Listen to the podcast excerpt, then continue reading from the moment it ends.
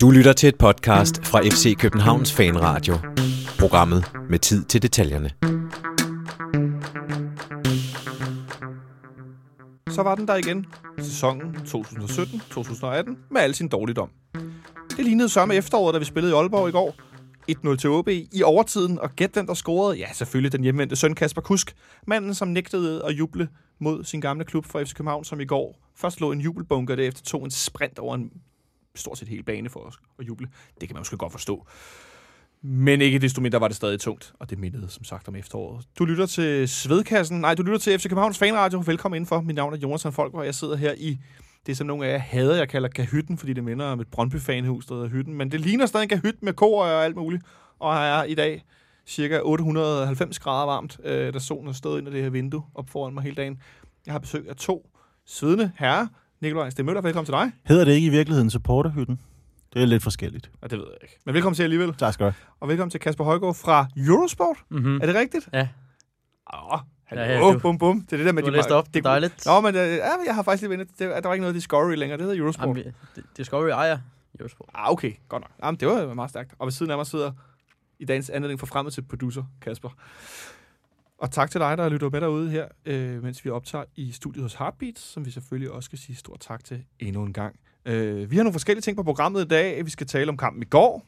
Vi skal tale om kampen på fredag, fordi vi sender kun én gang i den her uge, eller vi optager kun én gang i den her uge.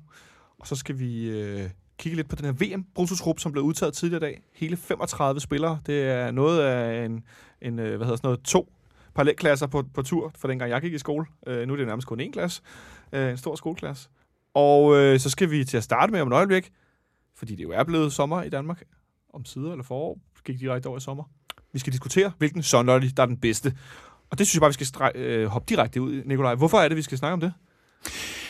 Det var fordi, jeg tænkte, at det kunne være mere underholdende, at snakke om den kamp, vi så i går. Fordi den var så forfærdelig. Da, da den var ved at slutte, så overvejede jeg mig ikke et, et, et tema, en temamand om Sundløjli kunne være meget passende. Og, og så først 10 minutter efter det, så scorede OB rent faktisk. Så øhm, ja, ja, så jeg tænkte meget på, på hvilken sundløg jeg skulle have under kampen, og så bagefter gik jeg ud og spiste et par stykker. Og det var væsentligt bedre end selve kampen. Så det, at du tænkte på, hvilken du skulle have, det må vel betyde, at du har et meget øh, bredt udvalg i dine fryser, kan jeg næsten Nej, jeg har kun tre på køl, men den ene er den lidt skuffende fersken, og jeg må indrømme, at øh, den bliver jeg aldrig rigtig fan af. Øh, den har afløst ananas, hvilket jeg synes er utroligt dårligt valg. Altså, ananasen var rigtig god. Den var virkelig god. De har stadigvæk den, der er exotic, og der er stadig også en del ananas i den, men, øh, men fersken, ej, den er virkelig tynd. Det var som om, den havde helt gal konsistens. Den var sådan lidt for, for, øh, for grødeisagtig, og så... Øh, og så, øh, så, så smagte den bare tyndt. Der var ikke, rigtig- der er ikke rigtig noget tynd i, øh, smag i den. Men, men så til gengæld, Ja. vil, vil jeg gerne rose til skyerne deres nye citron, som er super vellykket. Den er lige så syrlig, som, øh, så det er godt, men også stadigvæk øh, god og sød. Og den, den, kan, øh, altså, den er jo væsentligt billigere, end hvad man får af, af citronsorbet hos de fine italienske ishandlere rundt om i byen. Men den er faktisk, øh, kan det faktisk konkurrere med den. Jeg kan virkelig anbefale den. Det lyder øh, som en voksenis, sådan noget ci- citronsodavandsis. Det lyder, det lyder ikke som noget, børn vil synes var interessant. Øh, Kasper, når du hører, altså, er du på samme aficionado-niveau i forhold til Nikolaj? På, på ingen måde.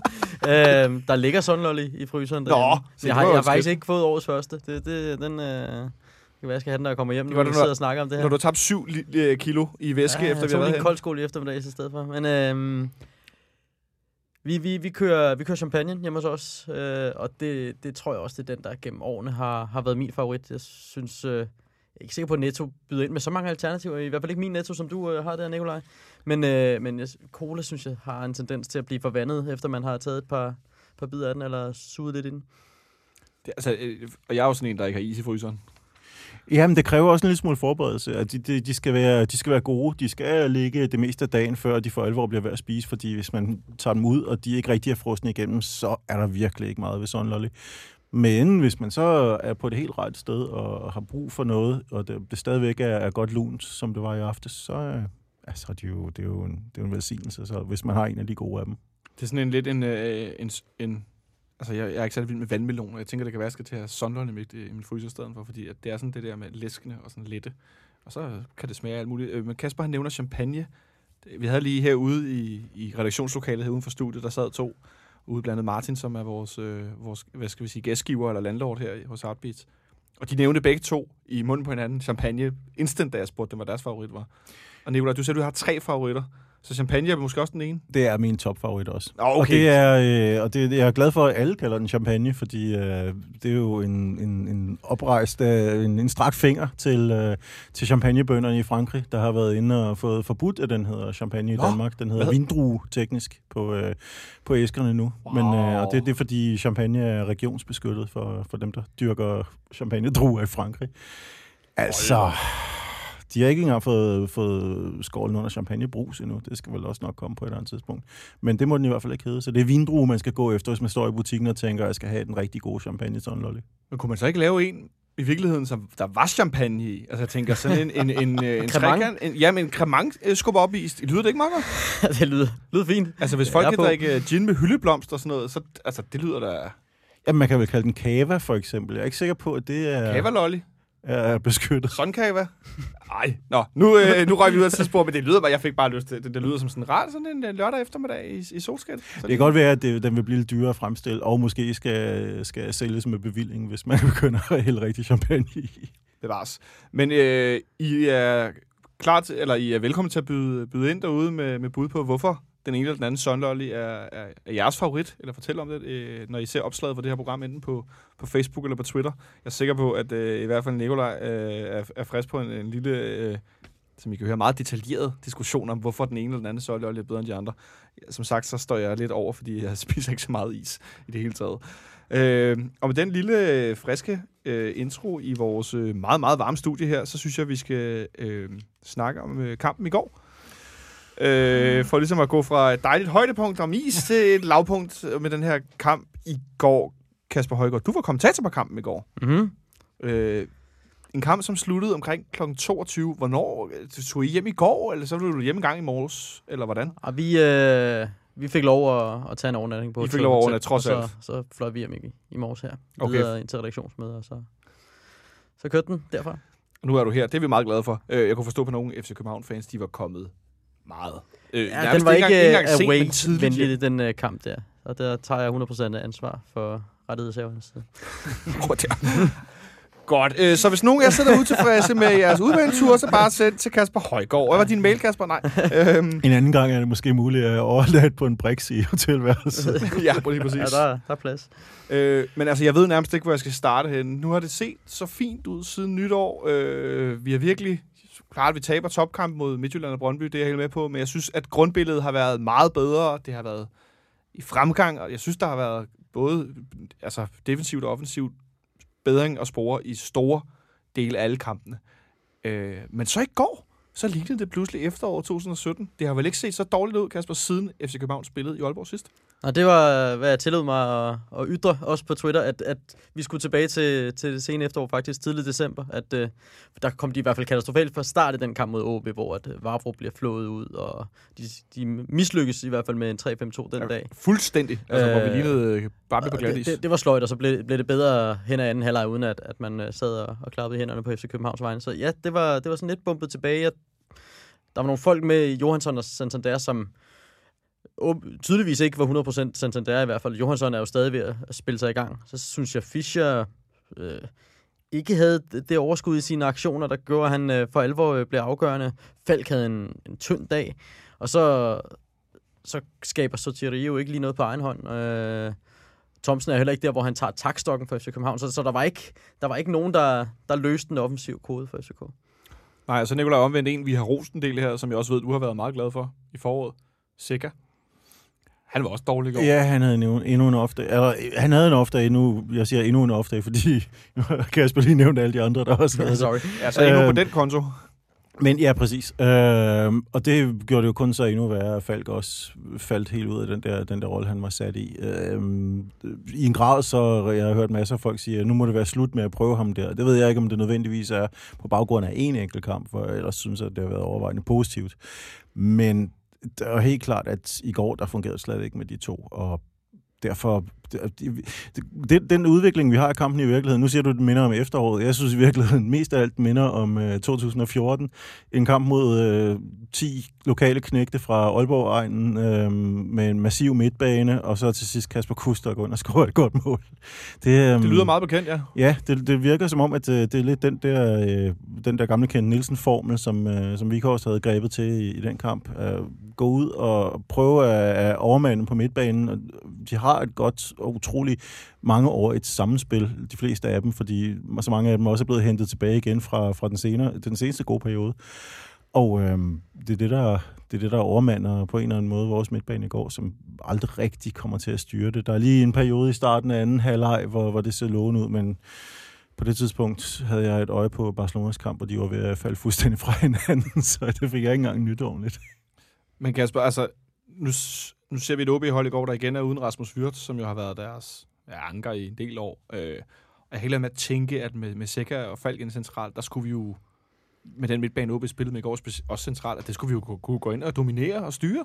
Jo, jo, det skulle man jo tro. Altså, de, de var jo undertal, altså på den måde OB stillet op. De havde Rigsgaard Flortes øh, ind centralt foran Abelgaard, som egentlig gjorde det meget godt, synes jeg. Øh, jeg synes, OB spiller en god kamp, og de får stresset FCK. Altså, FCK's opspil bliver forstyrret, og virkede ikke så sikkert øh, nede bagfra, og heller ikke gennem Seca og Falk. Altså, det var det, var det, det helst skulle med den øh, midtbane, at, at de skulle kunne, kunne tage nogle bolde til sig, og Falk vende rundt i banen. Det, det virkede ikke så godt. Så jeg synes faktisk, at OB var dygtig til at gøre FC København øh, dårlig. Øh, men jo, du har ret med det, den kvalitet, der er forholdet, skulle man øh, kunne matche OB i en, i en grad, man burde vinde kampen. Jamen, jeg sad herinde øh, i, i, i sidste, sidste gang, vi optog, var sådan lidt, jamen prøv at høre, vi skal, jo, altså, vi skal vinde den her kamp. Jeg gider ikke engang begynde at sådan, diskutere om det ene og det andet. Sådan, vi skal, altså, vi skal jo gå, tage til Aalborg og vinde. Vi er bedre form. Vi har lige spillet et derby, hvor vi ser altså, gode ud mod det, mod det bedste hold i landet, øh, det bedste hold i landet lige nu, ja.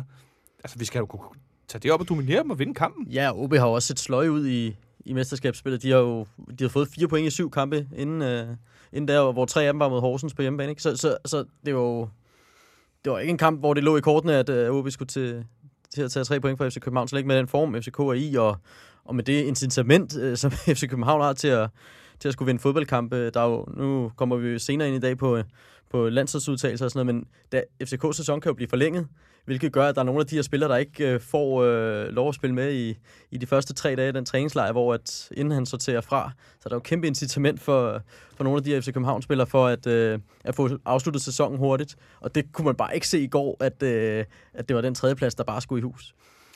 Og det lignede ikke nogen, der havde lyst til lige at gå ud og slå til Søren og sikre sig en tredjeplads, Nikolaj? Nej, der, der manglede den der intensitet, som har skulle drive dem det er den eneste måde, man kan gennemføre en, en kamp med den her form for lidt tyndbenet midtbane på, det er, hvis de på, på en måde så kan, kan finde en form for, for presspil frem, som, øh, som vejer op for den der manglende fysik, som de har. Og det synes jeg jo ikke rigtigt, de, øh, de viste på noget tidspunkt. Det, det blev første halvleg, der haltede de efter anden halvleg, var bare noget rod hele vejen. Også selvom de prøvede at få, øh, få smidt ekstra mand ind på, på den midtbane og fået få styrket en lille smule. Men det, de vandt jo aldrig rigtig nogen form for, for, øh, for etableret spil på den konto der. Nej, Gasper, fordi vi skifter Santander ud i pausen efter en blodfattig første halvleg for begge hold side. OB bedre, men ikke prangende. I første halvleg han har en situation, hvor han sparker ud, eller sparker lidt bagud, og vi fik verificeret ved de to øh, online-dommer, orakler, Ken Hansen og Benjamin Leander, at det skulle være korrekt med et gult kort?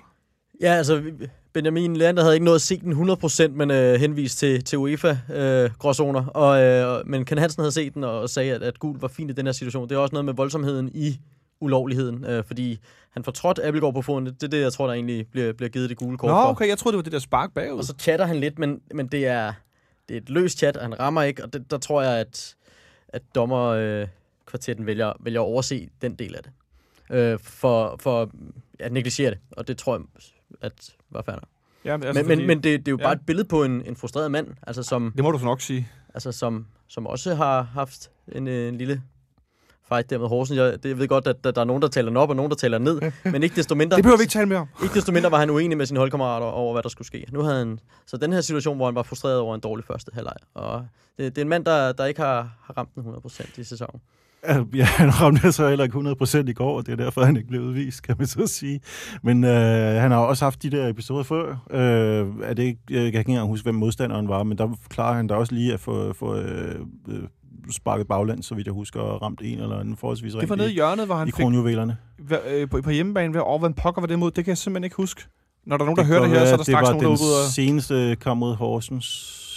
Den, Ja, jeg ved, ikke- jeg ved, ikke, men i hvert fald en situation, hvor han får er kort nede i hjørnet med ved B og øh, A-tribunen, øh, hvor bolden er sådan ud over sidelinjen, og så er han tydeligt irriteret, og så fører han sådan benet igennem op mellem benene på en modstander. Som så får, er det mod, hvorfor har jeg en idé om det er mod Lømby eller noget i den stil? Og så er modstanderen er sådan lidt, hey, hvad laver du? Altså, han slår sig ikke så meget, øh, tydeligvis, men det, altså, i, hele aktionen i det er øh, håbløs. Det er et godt spørgsmål, men han har i hvert fald, jeg har i hvert fald et indtryk af ham lige nu som lidt af en, en, en løs kanon på dækket, som om øh, han er frustreret enten over, at han ikke rigtig er tilbage i den form, han gerne vil være i, eller at han måske er i tvivl om, kommer jeg nu også væk øh, her til sommer, øh, lykkes, mine trans, lykkes mine transferplaner, kommer til en større liga, som det var meningen, efter at have været sat tilbage i flere omgange, og nu begynder man at snakke om, at man gerne vil beholde ham osv. Øh, øh, er han lidt træt af, af eksistensen i København. Altså, alle de store tanker kommer i gang, ikke? Er det, Det, det, det, øhm, jeg, jeg, jeg, han virker i hvert fald frustreret. Det synes jeg ikke, der er nogen tvivl om. Det må man sige, men Kasper, som jeg kunne forstå på dig, så øh, var det ikke en, en, øh, hvad skal man sige, en terrorudskiftning. Det var ikke en udskiftning for at sikre mod et rødt kort i den, eller den stil, at han blev udskiftet i pausen. Det var simpelthen, fordi han var småskadet igen igen. Ja, altså han var jo lige kommet tilbage fra skade. Han har ikke spillet, øh, han var ikke i tro mod Brøndby, vel? Og så, så er han tilbage her og, og havde egentlig trænet med i løbet af ugen. Men så, så kan han mærke noget igen, og så, så vil de ikke øh, tage nogen chancer med ham. Øh, det, det er... Det er, ikke, det er ikke rigtig godt med det der, at der bliver ved med at være sådan noget Nej, nej, småskavank. men, men så, så synes jeg bare, at, at til sådan en kamp der, hvor FC København har, har alle spillere til rådighed på nær Jonas Vind, som jeg er fuld af beundring for, men som ved Gud ikke er, er nøglespiller endnu. Man har alle spillere til rådighed. Det er det, der har været undskyldningen hele sæsonen. At, øh, at skader har influeret øh, kraftigt på præstationerne. At, så, så kunne man måske godt have spillet Fischer, så til på top, og Skov og Thomsen på kanterne. Altså, hvis Santander ikke er 100%. Og så kunne han komme ind og spille de sidste 20, hvis det endelig skulle være. Så, så jeg synes, det er lidt mærkeligt, hvis han ikke er 100%, at han, han starter den kamp. Det er lidt noget rod med ham og hans skader frem og tilbage. Nu er det godt, at han ikke bliver, bliver, øh, bliver udvist i går, fordi at, øh, jeg kan da huske, at Benjamin Verbitz i- med et chat, der var mindst lige så løst i Horsens, der Mm-hmm. ryger direkte ud i, i bad. Så altså, den der med, hvornår det er voldeligt og ikke er, den... Øh, jeg, jeg køber den også, for jeg er faktisk Kommer også enig. an på dommeren nogle Ja, gange. men jeg, jeg er helt enig, men jeg synes godt nok, at det kan være svært at finde ud af, hvornår det så bliver, bliver bedømt på den måde. Øh, Erik Johansson er også i en situation ret tidligt i kampen, eller nærmest efter to minutter, hvor han får en advarsel, øh, for også at være kommet sent ind i en, i en takling. Ja, og han er også en spiller, hvor man kan se, at timingen den er stadigvæk helt, helt væk. Og han virker sådan, øh, han virker sådan lidt som sådan en, en, en hyggespiller, der måske har fået en tår over tørsten, inden øh, man går ud og spiller i haven. øh, der, der, er nogle situationer, hvor han falder på... uhyggelig, på- uhyggelig karakteristik. Der er nogle situationer, hvor han falder på nogle meget akavede måder, og det ser, det ser en lille smule underholdt ud. Øhm, det er lige ved, at det, det, er, det stadigvæk er faktisk... Nu rammer jeg selvfølgelig et, et, et ømt punkt i mange af os minder, men øh, han er næsten, næsten endnu værre kørende, end lige inden han blev skadet, hvor han også spillede rigtig skidt. Han er vir- altså, jeg sad lidt og tænkte på, sådan, okay, hvilken bil er mest kendt for rust? Jeg var ude noget med en, en, en, en brusten Fiat, øh, sådan en 90'er model fra Italien, der rustede, inden man nærmest nåede at se sig om med noget af den stil. Det, det, er, virke, det er virkelig ikke godt lige pt. Nej, det er det ikke. Og det er også, øh, han, han vender selvfølgelig tilbage til, til det samme miljø, som han var i før, hvor øh, han havde øh, de her to øh, fyre fra, fra det gamle Tjekkoslovakiet ved siden af sig, og man ikke rigtig ved, hvilken, nogen af dem, han, hvilken en af dem han, han ideelt spiller sammen med, og, og han skal være lederen for dem. Alt det, vi snakkede om i, i september styk, øh, det, det kan vi jo begynde at snakke om igen nu. Havde hvad, er, hvad er den rigtige forsvarskombination, og kan Erik Johansson være, være den, der skal dirigere dem af dem? Havde vi overhovedet noget at hente Vavro, da jeg ikke blev skadet? Det tror jeg faktisk ikke. Nej, jeg tror, vel? at Vavro bliver hentet, for, fordi... Fordi, få dage efter, ikke? Ja, som jeg også husker det, at han har ikke engang noget at fordi spille. altså, han har Vavro ikke- bliver hentet sidste dag i transfervinduet sammen med Seca. bliver man udstillet for sin Ja. dårlige men det- er jo- for det jo- åben mikrofon. at det var ikke for at kaste dig under bussen. Det var mere det der med, at, at det gør det måske endnu mere interessant, at han så spiller sammen med Vavro i, i flere omgange nu her i foråret, fordi at de har ikke engang spillet sammen som tidligere. Nu kommer Erik tilbage helt rusten, og Vavro kan overhovedet ikke tale engelsk. Øh, ja, wow. Nå, det var to, der ikke gjorde det så godt det første halvleg. Det var der en del, der ikke gjorde. Rasmus Falk bliver udskiftet. Øh, også øh, sådan relativt tidligt, hvis jeg ikke husker helt forkert. Mm-hmm. Mm. Øh, Så vi, vi, vi laver om det anden halvleg til 3-5-2, og det, der, der, der var det lige før, jeg begyndte at grine, fordi så tænkte jeg jo tilbage på den der efterårskamp. Ja, Tænkte, og, Nå, altså, jeg hvad synes, så? Jeg, jeg også har en tendens til at synes, at Ståle spænder den lidt ved at sige, der kom styr på det, da vi gik over til 3 Synes du ikke, der gjorde det? Jeg, jeg synes hverken, det blev værre eller bedre. Det, det, det synes jeg ikke. Altså, fordi Bengtsson bringer ikke noget over den der venstre side, så den døde fuldstændig. Øh, Så var det kun Ankersen, øh, der, der kom over siden, og hans indlæg har jo haft svingende karakter. øhm, Godt, så, godt udtrykt. så, så jeg, jeg- jeg synes ikke, at det, det kan godt være, at spillerne og Ståle følte, at det var mere solidt, og man havde bedre fat centralt på OB'erne. Øh, man- var numerisk bedre med. Det, det kan godt være, men jeg synes ikke, det, det var noget, der ændrede kampen. Det, sådan, sådan følte jeg det ikke undervejs. Jeg sad det tilbage, øh, selvom jo, vi taber det til sidst på det der mål af Kasper Kusk, men jeg sad tilbage med sådan en oplevelse af, at vi har spillet nogle minutter i 3-5-2, så for, altså som om, at der er, ikke- vi har ikke så meget angreb imod os, og så får vi skabt lidt kombinationsspil, de her øh, vinklede afleveringer ud af til en bak, der ligger et indlæg ind. Robert Skov har et hovedstød efter Jørgens Bak. Det kunne godt være gået mål. Skulderstød endda, ja. Ja, det, han ramte den ikke helt rent i hvert fald. Og så har Pieters et hovedstød efter Jørgen også, og så har han også et andet hovedstød efter et, et indlæg. Altså, så er vi tilbage til tre gange, hvor jeg godt havde givet C. Santander på bolden, i stedet for øh, Pieters, som jo godt nok scorede med hovedet forleden i Derby, men det er ikke lige hans spidskompetence, Nikolaj. Nej, nej øh, men, og, men det ser okay ud i det der korte tidsrum der i starten af halvlejen, synes jeg også, men, men det går også hurtigt over. Altså, man blinker, og så kommer en klip af det, som jeg netop var ude for. Øhm, og så kom vi så tilbage til den der lidt mere febrilske, desorganiserede udgave af, af holdet, som, som vi så... Jeg ved ikke. Det er nogle meget pæne trøjer, synes jeg.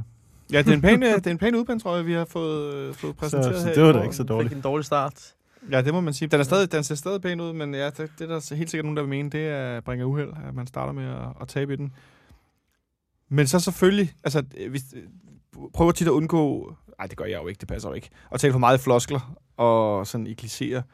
Men Kasper, hvad er det, det er det der med tidligere spillere, der scorer mod klubber, de har været i? Der er altid sådan, det, der sker nogle gange et eller andet.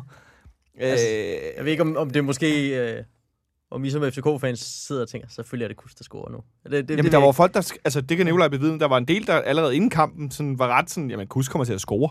Ja. Rundt, altså på, på Twitter og andre steder, sådan at... Men, men, Men, det er jo ikke også fordi, det, der, de ved, at Jannik Pohl spiller ved siden af ham, han scorer meget sjovt? jo, det kan godt være. Men, Det er jo men, selvfølgelig også det, der er det værste. En spiller, man ikke kunne bruge i, i sin egen klub, går Ja. ind og øh, performer fint for, for en anden klub, og til med øh, matchvinder af den kamp der. Det, det, er jo det er jo værst tænkelige scenarie for FCK. Det der. altså, jeg kan godt indrømme, at personligt, jeg har jo ikke, jeg har ikke noget mod Kasper Kusk. Jeg vil da ønske, at han var lykkes. Vi har jo tit talt om, og så andre herinde, at folk bliver glade af at se Kasper Kusk score mål. Han er jo en, når han rammer niveauet, er han jo en fantastisk fodboldspiller. Men det gjorde han bare ikke i FC København, og det var jo, vi var jo glade for, at han kom videre, og han har også tydeligvis virket glad, men... Jamen, han skal spille 90 minutter hver gang, og det, det var hans niveau ikke til i FC København. Nej. Hans niveau var til at starte inden hver anden gang måske, eller hver tredje gang. Og, Ja. Noget nem modstand. Ja, og, og så, så, så, Som så er man bare ikke FC København spiller. For eksempel. Og, og det må, måtte Kusk jo sande. Og så er han i trygge rammer i Aalborg og kan blive en nøglespiller for dem de kommende år. Så det er Men, også fint. Hvor meget synes du, han har løftet sig så, efter han er kommet til Aalborg? Øhm, jeg synes, han har fået en vigtig rolle på det der OB-hold. Øh, hans, hans stats her i foråret, det er tre mål og seks oplæg. Og det, det, altså, der har han jo været med i over halvdelen af de mål, OB har lavet i foråret. Ikke? Så, så, så, han er jo ekstremt vigtig for dem, og vigtigere end han, han var for FC København. Så, så for ham er det da et helt klart vellykket skifte. Og måske var det i virkeligheden det, han havde allermest brug for, at være en, en rigtig vigtig spiller. Det er mm-hmm. Mhm. ligesom, vi har set det med Victor Fischer faktisk som kommentar, at de har brug for at, at vide, at, at der er meget, der afhænger af dem. Og så er det som om, at så Ja, ja det hele lettere på en Fischer er anden også omvendt kommet måde. ind og tage alle dødbold, ligesom Kusk tager alle dødbold på OB, og OB er jo dygtig til at score på dem. Det, altså, når Blåbjerg scorer, øh, det så vi jo selv i øh, 81 høj, så, så ligger den godt, ikke? Jo, det må man sige. Øh, så vi ender med det her 1-0-nederlag øh, i Aalborg. Nikolaj, var der, er der nogen, du sådan kan pege på, hvor du tænker, ham her, eller de her to, eller tre, eller sådan, gjorde det rent faktisk okay? Hvad fisker du efter? Jeg fisker efter, om der, om der er nogen, du sådan alvorligt mener, om der er nogen, du sådan kan pege på og sige, jeg synes, de gjorde det godt. Ah, Okay, du skal nok få en. Jeg synes, vores målmand gjorde sit arbejde øh, fornuftigt i Det var faktisk ikke det, jeg fiskede efter, kan jeg godt tilstå. Det var det virkelig ikke. Jeg, jeg var mere ude sådan en... Jeg, jeg kunne sagtens sidde tilbage med at tænke, nej, jeg synes ikke, der var nogen, der spillede godt i går. Nej, jeg synes, øh, jeg synes øh, øh, udover målmanden, så er, øh, så er Bøjelsen meget godt med øh, i går. Jeg synes, han, øh, han som sædvanlig passer sit arbejde fornuftigt, uden at, øh, uden at komme særlig godt med offensivt, og så holdt det selvfølgelig op, da, da han blev rykket ned helt bagved i, i anden halvleg. Men, øh, Men udover det, nej, jeg ved ikke. Jeg synes, at øh, Sotirio spiller den der sædvanlige, ganske arbejdsomme, men også på, en, på samme tid ganske anonyme måde, som han, som han desværre forholdsvis tit har spillet i sæsonen her. Så ikke, så... Øh, Men ikke direkte slem eller Nej. Skidt eller noget. Og Der er nogen, der, der, er, der er en del, der gjorde det værre. Så et par gode redninger nede bagved, og så Bøjelsen, som ser nogenlunde ud, og Pieters, som ikke er helt, øh, helt forfærdelig. Kasper, har du nogen, du sådan vil pege på? Nej, jeg synes, jeg synes Ankersen er blevet bedre i løbet af foråret. Jeg synes også, indtil, indtil hans mange indlæg, så synes jeg, at det, det ser fornuftigt ud. Og nogle af indlæggene er også fine, det skal vi, skal vi også huske. Men, men tænk, hvis han var rigtig dygtig til at lave indlæg. Kristoffer Remmerfoden. Flødefoden. Tænk, hvis Så Ankersen sæt havde den. den. på Ankersen, ja. Så Ja, jeg- eller tænk, hvis Remmer havde Ankersens hurtighed, for det var Ja, godt nok en af de langsomste bakker, jeg har set nogensinde. Men så vil ingen af dem jo spille i, i. Superligaen. Det er der vist ingen tvivl om. Øh, altså, jeg har, jo jeg har svært ved at, at skulle sådan, øh, pege på, på, på Søndebuk eller sådan lidt. Men øh, det er jo interessant, at, at vi i slutspillet, øh, medaljeslutspillet, med William Kvist på banen, har vi en målscore, der hedder 0-5 på 138 spilminutter. Øh, Nikolaj, jeg, jeg ved, at, at altså, William har også en stor plads i mit og i det fuldstændig min, min, min nye fodboldhjerte, mit FC København, ja, det har han, fordi han er den, han er, med hele den historie. Men det her, det er jo ikke verdens bedste statistik for at sige Ja, det han er ikke i sit livs form. Nu, vi finder alle de diplomatiske formuleringer herfra, men det er han, det er han virkelig ikke. Og man, man får den der, øh, den der ubehagelige fornemmelse af, at, øh, at det kan gå galt. Vi har også talt om det før. Det er omkring at øh, sætte ham ind, blive for passiv, blive for trængt for langt tilbage og øh, slippe et mål ind. Det sker jo desværre så tit. Ja, præcis, og vi ser det i går ved, ved Kuskes scoring, at der var lidt snak om, skulle Bøjlesen have frispark inden. Det kunne måske godt være dømt. Det kunne sagtens være dømt. Men Kuster løber igennem og scorer, hvem er der slipper ham? Det er William Kvist, der ikke følger med, og jeg sad tre gange i den langsomme gengivelse og holde øje med det. Det er William, der slipper ham. Kusk løber tre meter foran, skubber den ind. Og jeg f- blev sådan helt... Kunne det ikke have været en anden agtigt, fordi det, jeg ønsker virkelig ikke at fokusere på det, men det dukker bare op gang på gang på gang. Ikke? Øh, hvad, hvad siger du til situationen med vores anfører? Nej, men det er jo en total beklagelig situation også for ham og hans, øh, hans sommer, som øh, gerne skulle have, have budt på i hvert fald tre gruppekampe fra start. Øhm, jeg tror, det er siden landskampene, øh, der har han spillet en kamp fra start, og det var den mod FC Nordsjælland, hvor han bliver taget ud, da FC København er bagud 1-0, og så kommer Falk ind, og så begynder øh, spillet at rulle. Øh, og så har han ikke startet ind siden i, i, i FCK-trøjen. Og så, ja, så er det mod Brøndby, han bliver skiftet ind, hvor at den kamp kunne FC København måske godt have vundet, hvis Robert Skov havde scoret på et straffespark. Og så ender Kvist med at se dum ud, fordi han begår frisparket mod Mukhtar. Vi kunne bare have spillet 1 ja, ja, det er rigtigt. Det er rigtigt. Ej, det, det, det er en skidt situation for ham. Jeg kan godt forstå. Øh, jeg tror sidst, jeg var herinde, det var nok i efteråret øh, omkring september-oktober stykker, Ja, hvor. Gregos og Seca havde nogle, et par gode kampe på midtbanen. Og hvor, og hvor det også var op at vende, om Kvist var ved at, at blive kørt lidt ud. Så var der bare så mange kampe det efterår, og Plus at Gregor sprækkede foden. ja. Altså blev Grego skadet. Så, så begyndte det at give sig selv, at han skulle spille. Men ja, det, jeg synes, men det er en logisk udvikling, fordi han, han er jo ikke blevet bedre. Altså, og så kommer der andre folk, og Ståle vil gerne kunne dominere kampen, og det, det er svært med, med, med hans kvaliteter, for der, der går det ikke hurtigt nok. Det bliver ikke vendt hurtigt nok rundt op i banen og, og set uh, afleveringerne frem uh, i dybden og så videre. Altså, der, der, der kan Falk jo noget helt andet. Altså, og så giver man måske også køb på nogle andre ting. Det må man sige, at vi gør i hvert fald i forhold til det her offensive udtryk, vi har set i, i mesterskabsslutspillet øh, øh, med Rasmus Falk som den, skal vi kalde det, offensive 8 foran øh, Sikker. Det, det er noget af et spil, vi spiller, Nikolaj, i hvert fald. Øh, har du mod på at forsøge at hjælpe mig med at kåre en, en man of the match, eller er det simpelthen for, øh, for deprimerende? Ja, det er for deprimerende. Jeg vil sige, øh, min man of the match i går var Søren Lolly Citron. Sådan når det citron kåret som en sen man of the match i det 128. minut, hvad det vil sige. Kasper, har du en, en FC København-spiller som man of the match? Du, har, du, du sagde Ja. tidligere, at, at Kusk ville være din man of the match sådan overordnet, som jeg ja, forstod det. det, det, det vil jeg gøre. Jeg synes, ja. øh, jeg synes også, at Alman udnytter al den plads, som øh, han, han bliver givet godt. Altså, venstresiden var god hos OB, både Tillupsen og Almand. Øh, og det, det falder så selvfølgelig tilbage på, på Ankersen, som jeg kom til at fremhæve før, og også Thomsen, at de, øh, de efterlod så meget rum derude. Jeg synes, Stefan Andersen var, var bedste FCK'er, øh, kvæg, kvæg øh, de redninger, har fuldstændig chanceløs øh, på målet. Ellers var Karma Sushi i Aalborg øh, vores, vores man of match. I Aalborg og Søren Lolly Citron. Ikke dårligt. Inden vi øh, går over til den her snak om øh, den her VM-brutotrup, så synes jeg, det er interessant. Nu snakker vi øh, William Kvist. Ham kommer vi også til at tale om lidt igen om et øjeblik. Øh, hvorfor jeg tror, at han kommer til at være med, og hvorfor jeg tror, at han kommer til at spille blandt andet. Men øh, at øh, jeg så et billede, og nu er det irriterer det mig lidt, at jeg ikke kan huske, hvor jeg fik det her billede fra på Twitter, men et billede af Victor Fischer efter kampen, som går ned til udvandsafsnittet og står i, i hvert fald nogle minutter alene og taler med, øh, med de fans, der var stod i FCK-fans, der stod i udvandsafsnittet. Kasper, det er da en ret interessant situation, at den her 23-årige, ret nytilkommende spiller, han går alene ned og taler med fansene, og vores de facto anfører, Nikolaj Bøjelsen, er der ikke. Vores egentlige anfører, Vinod Kvist, er der ikke. Der er ikke nogen andre. Altså, hvad, folk bliver med at tale om indimellem, at vi mangler hierarkiet er dårligt sådan noget. Er det her lidt et billede på det? Det tror jeg ikke. Jeg tror, det er et billede på, hvor meget Victor Fischer gerne vil det her.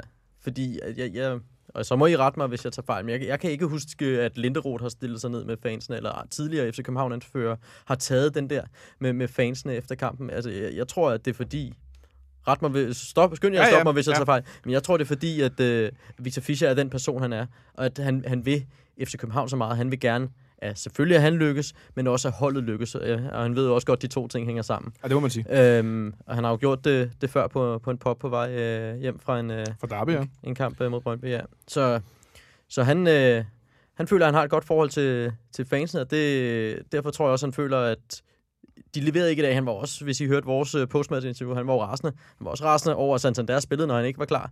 Han siger, vi, vi, det var ret i anden halvleg, at vi havde 11 mand, der kunne løbe. Ja, det er en Øh, ret øh, spids kommentar, må man sige. Det var det jo. Øh, Ja, og, men det er ikke desto mindre sandt. og, og det er jo en mand, der, er- der er møg bitter over, at øh, den kamp øh, forløb på den måde. Sikkert også lidt egen præstation, fordi han skinnede bestemt heller ikke. Øhm, så, så synes jeg bare, det, det er nosser, at han går, går derned og, og tager øh, snakken. Store patter, Jeg synes, som man fodboldverdenen. kunne, jeg synes, man kunne se på ham, også under kampen, øh, når øh, de udmærkede øh, folk i teknikken kom tæt nok på ham, og han tog lødbold og så videre. Han så frustreret ud også, og, eller i hvert fald irriteret. Han, øh, han, synes ikke, det, øh, han lignede ikke en, der havde det der samme, den der samme øh, overskudsagtige måde at spille på, som selv når, de er gået, når det er gået galt tidligere på foråret. Øhm, han virkede som om, at øh, man, ja, man kunne godt se på ham, at det kørte ikke rigtigt, hverken for ham eller for holdet. Jeg kan huske, Jonathan, du skrev et tweet, dengang der var noget... I har sådan et fanarrangement før sæson. Det er rigtigt. FCK Insight, ja. Ja, hvor, hvor du sagde, at han havde fansene i sin hulehånd, og stod ja. Solbakken nød, hvordan det var. Og det, det er jo også sådan en spiller, FC København har fået. En, der, der virkelig for, formår at kommunikere med, med de folk, øh, han omgiver sig med, og, øh, og blive en del af det. Og det er han jo blevet lynhurtigt. Altså, han var jo... Øh, maskotten til pokalkampen mod Brøndby. Øh, Første kamp, han overhovedet spillede, der var en maskottens yndlingsspiller. Ja, det, det grinede vi meget over til byen. Ja, ja, ja det, det grinede jeg også af. altså, og det er jo bare en spiller, der var store forventninger til, men så rent faktisk har løftet det. Og, og jeg tror også, fordi han har, har leveret både mål og assist, har haft en så vigtig rolle på FC København hold, så føler han jo også, at han er top 3 i hierarkiet, og det lige så godt kan være ham som Bøjlesen, der stiller sig derned og, og tager den snak. Vi så- så jo i den her video om den nye øh, bus, hvordan at, øh, at han blev spurgt til, at han ikke skulle ikke sidde op der, hvor William sad, og så sagde han, ah, nej, nej, det er fordi William han er ude efter i år, og så grinede han, ikke?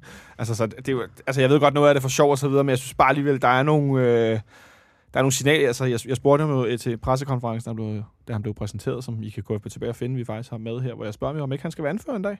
Fordi han er jo sådan en, der driver de andre, og som stiller sig forrest, og tager ansvaret, og tager tæskene, som du siger i går, og siger, hold kæft, det er for dårligt, ikke? Så Nicolaj, jeg tror, han kunne blive, nå blive anfører en dag i FC København. ja, altså, det kommer jo selvfølgelig an på, hvor, øh, hvor længe han bliver her. Altså, Ej, nu feder du rundt. Kan han blive anfører, ja eller nej?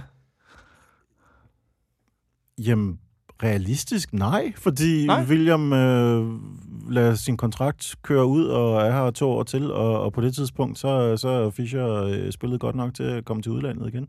Så, øh, så nej, det tror jeg ikke, men øh, jeg håber, at vi får, får tilstrækkeligt meget at se til, til Victor Fischer, til at, øh, at han også kan nå at vinde noget her. Øh, fordi jeg synes, man skal være meget optimistisk for at tro, at han er her mere end, end to til to og et halvt år. Og det tror jeg endda er lang tid. Kasper, tror du, han kan nå at blive anfører i FC København? Han kan godt nå at bære anførbindet, men han kan ikke nå at blive øh, klubbens udnævnte anfører, det, fordi jeg tror, han er væk til næste sommer. Altså, med det niveau, han Den, har, den er jeg med på.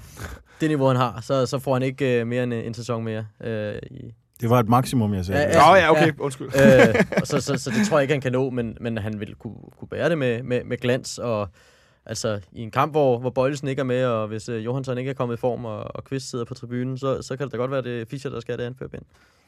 Lad os se, hvad der sker. Øh, og det samme gør vi med den her VM-brutotrup, som vi snakker om lige om et øjeblik. Og nu til noget langt mere opløftende. VM-brutotruppen. 35 spillere udtaget af DBU i et hemmeligt sted på et hemmelig, en hemmelig kanal, hvor jeg lige vil sige, jeg, jeg forsøgte i formiddags at finde ud af, hvornår det var. Men den seneste nyhed på DBU's hjemmeside, den, øh, topnyhed, den hed udsolgt pokalfinale.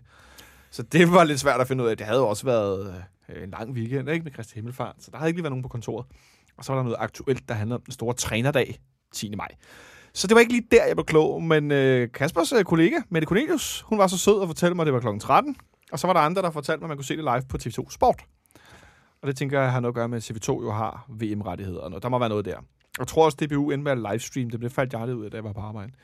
Men der blev udtaget 35 spillere, og blandt dem er der seks øh, vrøvl. Det er noget vrøvl. Der er fem FC København-spillere. Øh, William Kvist, som vi talte om. Øh, Peter Ankersen, Nikolaj Bøjlesen, og så selvfølgelig øh, meget overraskende Robert Skov. Det øh, kom noget bag på mig og en del andre. Øh, jeg har så hørt et godt argument, jeg lige gemmer et øjeblik for, hvorfor det er, han er blevet udtaget. Men øh, en, en meget stor trup med, med lidt af hvert fra højre og venstre, Kasper. Er der nogen sådan, udover, altså, jeg tænker, nu har jeg lige nævnt det, Robert Skov og nok også overrasket dig. Er der ellers nogen på den liste, som sådan overraskede dig øh, i første omgang? Øhm, nu, nu er det jo en stor trup, ja, det er med på, men... så han kunne komme rundt omkring. Altså, jeg, havde, jeg havde faktisk ikke regnet med, med at se Kenneth Sohora i den der, fordi jeg troede ikke helt, at uh, Uke Harald var opmærksom, eller jo, selvfølgelig opmærksom på ham, men jeg troede ikke helt, at han, han så hans vej. Øhm, jeg kan godt se, nu det der også er kommet frem, at Cornelius ikke er 100% klar, så vil vi godt have en fysisk stærk angriber stående klar i kulissen, og så, så, så er det måske så hurtigt, der står foran Dolberg øh, til, til at kunne komme ind der. Men, men nej, ellers så er der ikke noget i det her, der sådan overrasker mig helt, helt vildt. Altså, jeg, jeg tænker, måske at det er overraskende, at Mathias Jensen er kommet med frem for en Nørgaard eller Jakob Poulsen, som, som i bedre fald vil kunne dække den defensive midtbane. Vel også fordi, at Åke Harald selv har nævnt Jakob Poulsen som en, der stod forrest i køen som reserve, hvis nu nogle af dem, der har været med i løbet af kvalifikationen, skulle blive skadet. Så er det vel lidt overraskende, at han bytter rundt på dem.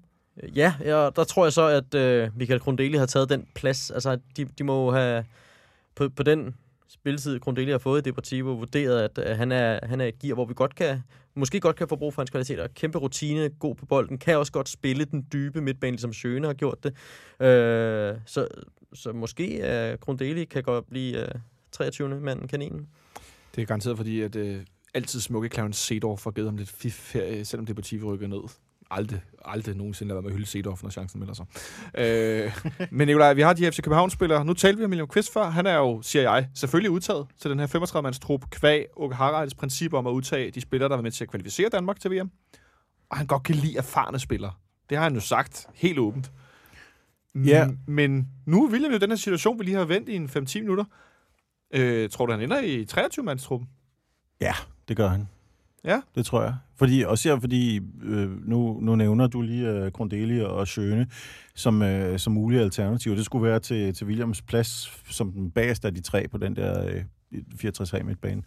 Men de er jo ikke oplagte afløsere, nogen af dem. For det første, fordi de, de spiller på en lidt anden måde begge to. Øhm, selv om de er gode til at, at ligge i de der dybe positioner, ja. og har været der på deres øh, klubhold.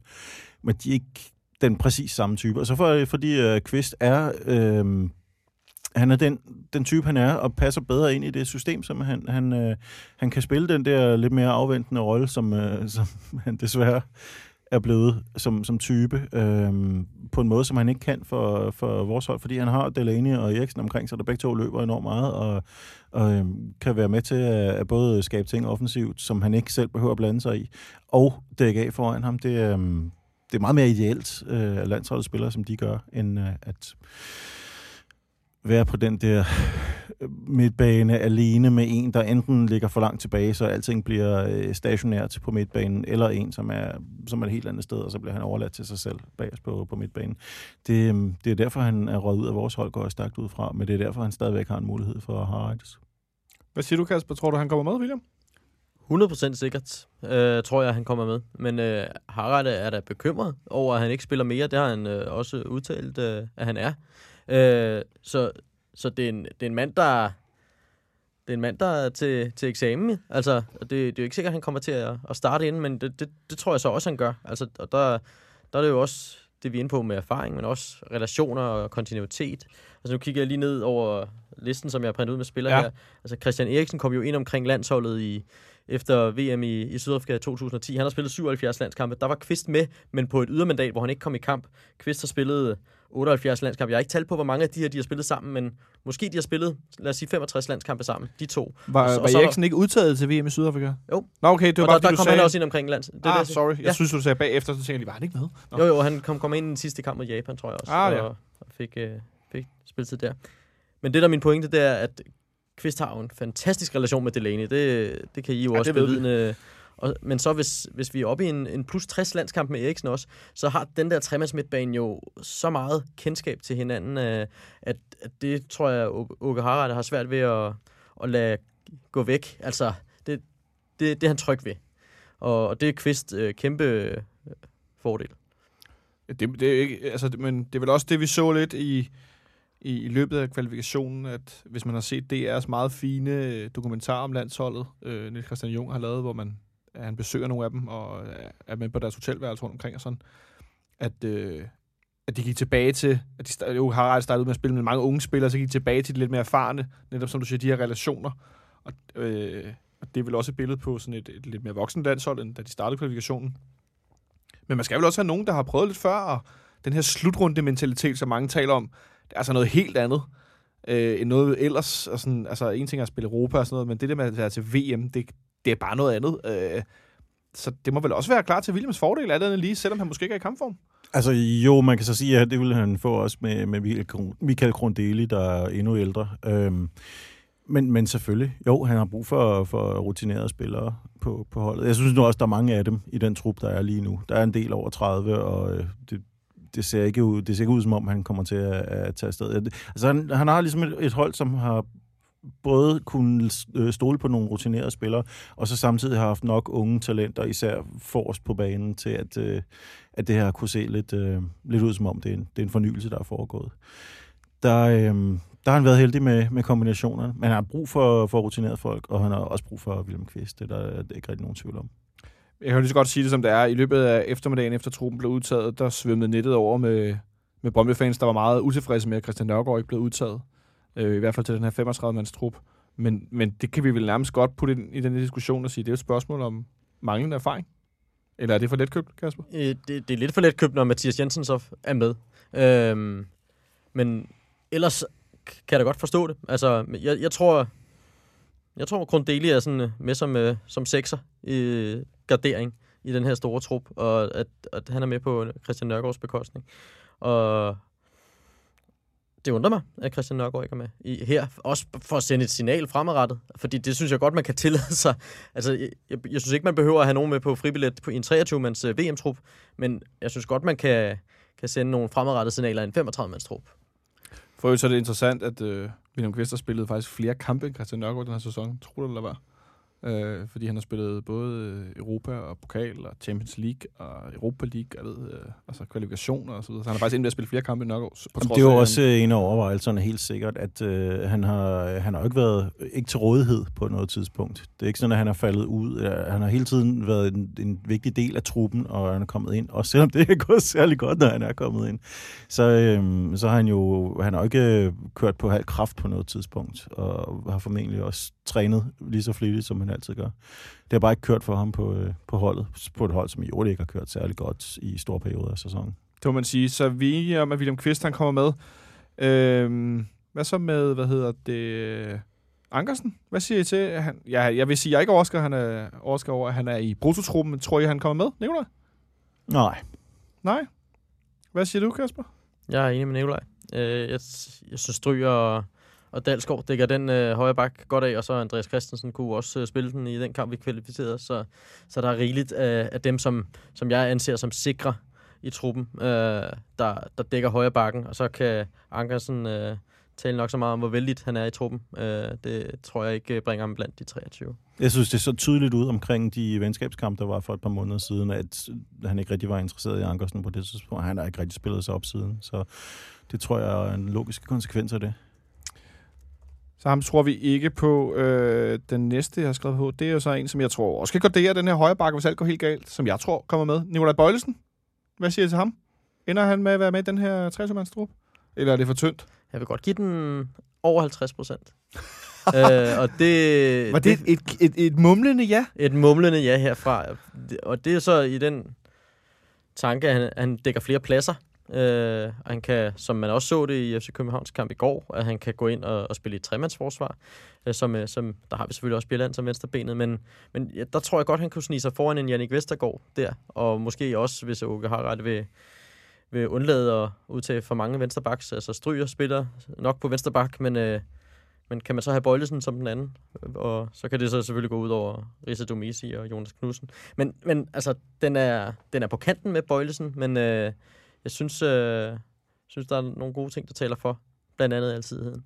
Der er nogle gode ting, der taler for. Hvad siger du, Nikolaj? Ja, men jeg er også, øh, jeg tror, jeg er selvfølgelig ikke sikker på det, fordi det, det virker som om, det er, det er lidt en overvejelse, der stadigvæk er i gang. Men øh, jeg tror, han vil gå langt for at undgå at få Risa Durmisi med, som han ikke rigtig stoler på.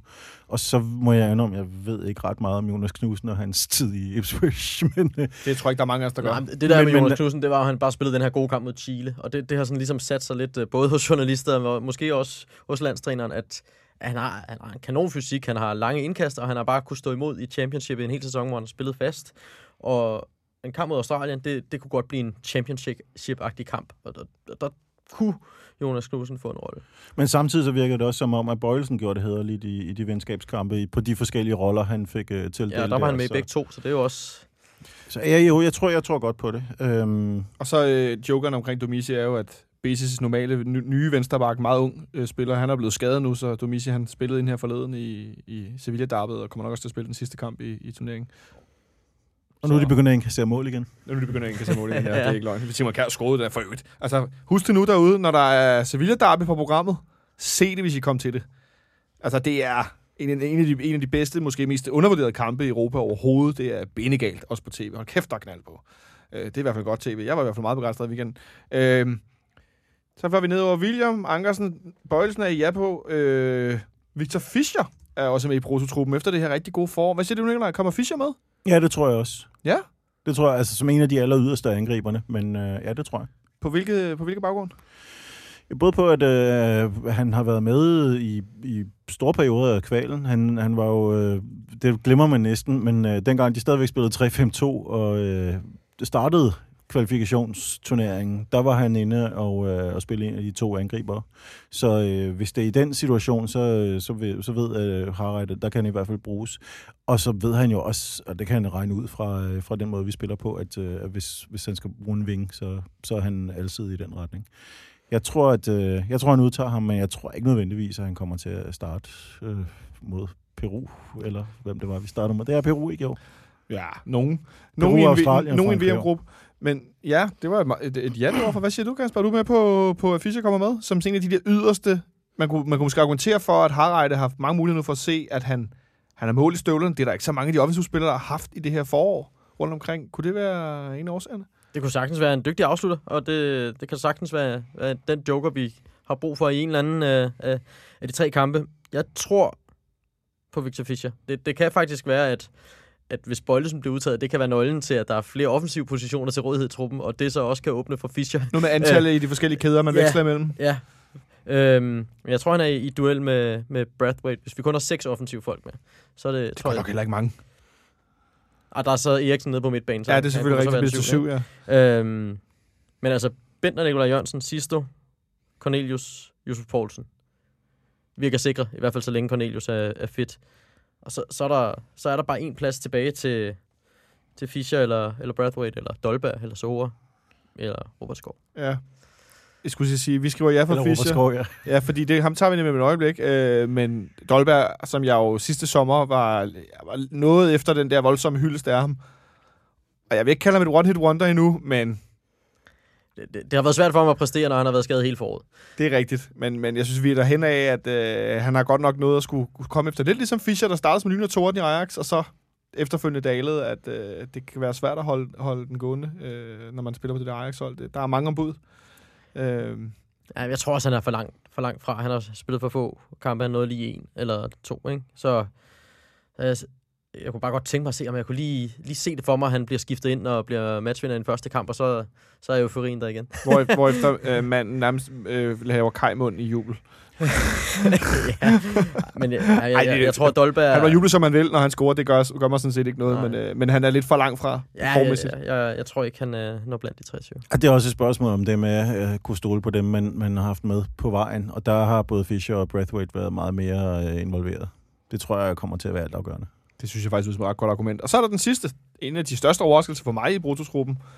Robert Skov, som pludselig som en kanin af en hat hoppede op og var i Brutusgruppen, hvilket han også selv på FCK.dk er, er ret glad for, hvilket man godt forstår. Det er noget overraskende, efter han er gået lidt ned i, i niveau her i, i den senere del af, af mesterskabsspillet.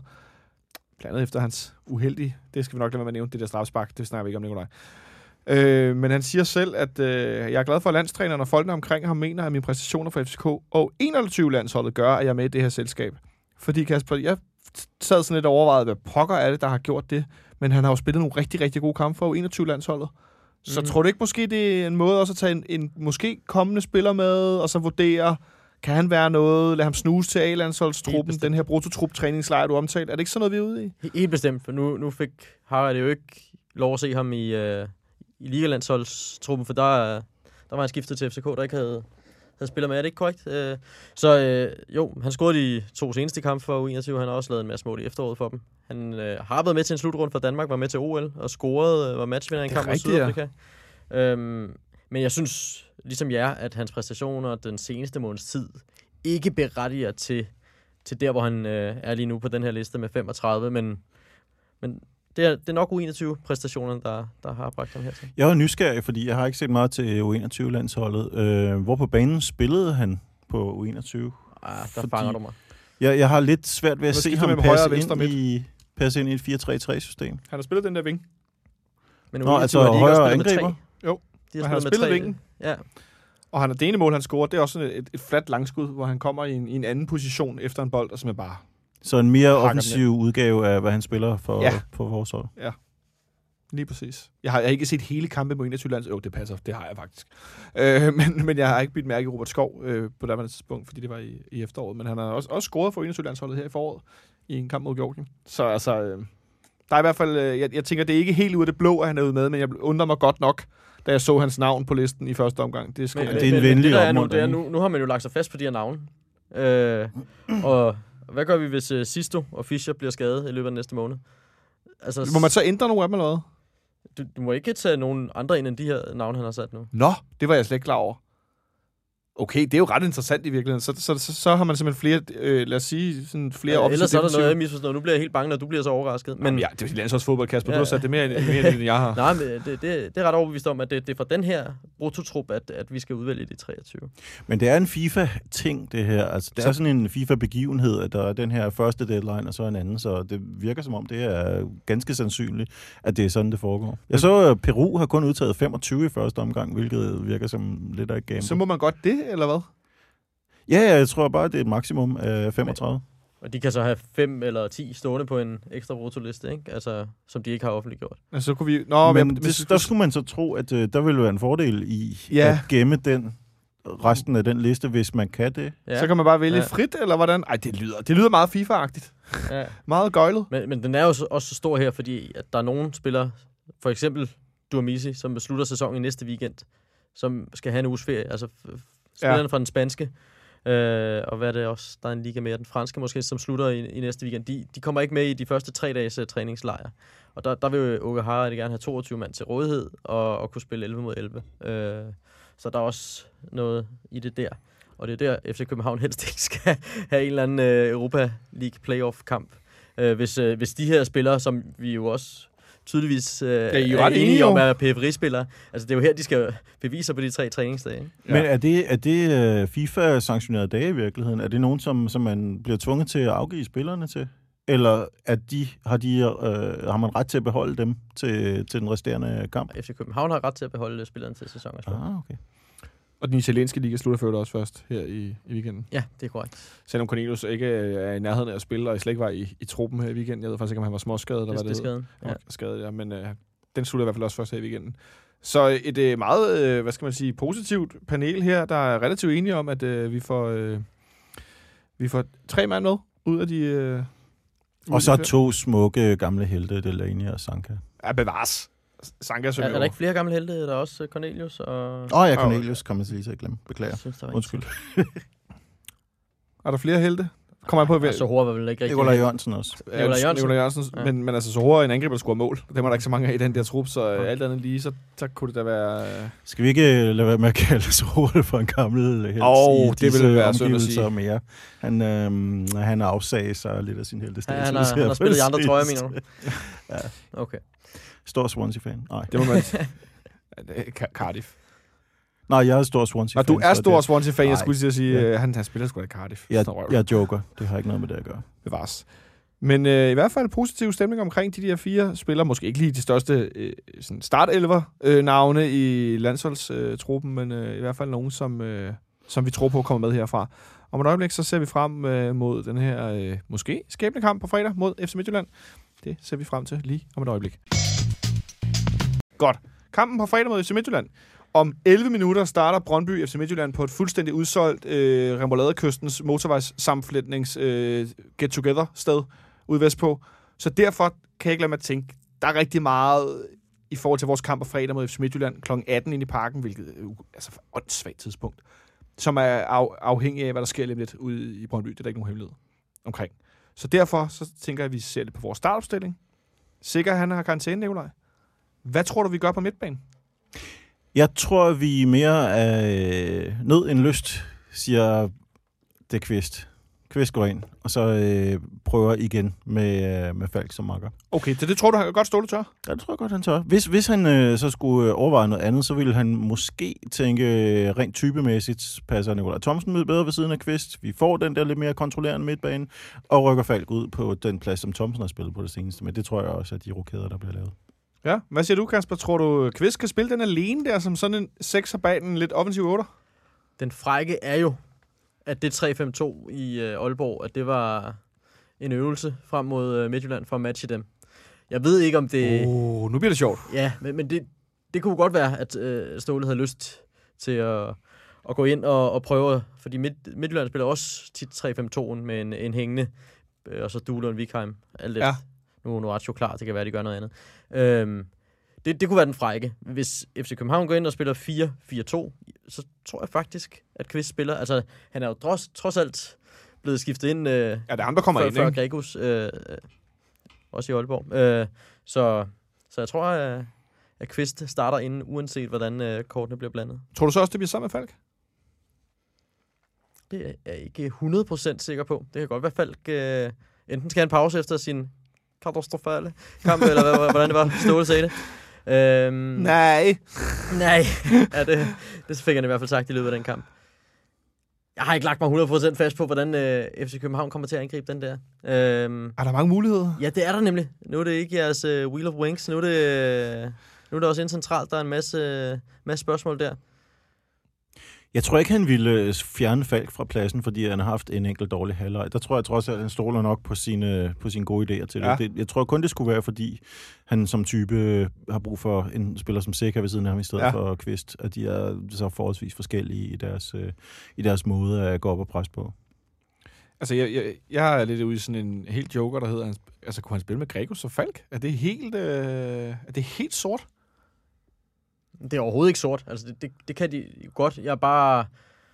Jeg, Bi- jeg tror godt, det kan blive Bliver de en øh, klemt af midtbane, der kommer til at, at glemme at kigge sig over nakken. Ja. Øh, det, det synes jeg ikke altid, Gregus er lige dygtig til at, at bakke af, ligesom øh, som William Kvist er det. Øh, og Falk, han vil gerne de defensive ting, men man har også bare set nogle gange, at altså, så bliver der lavet en tunnel på ham i går, hvor han buser lidt, øh, og han har et tilbageløb øh, mod Midtjylland for en måneds tid siden, hvor at han ender med at takle den hen til en mand, der scorer, og altså, han vil det gerne, men han er ikke dygtig nok defensivt endnu, Rasmus Falk. Er slet ikke øh, centralt. Så, så jeg tror, at William Kvist skal være en af de to som, øh, som en eller anden form for sikring.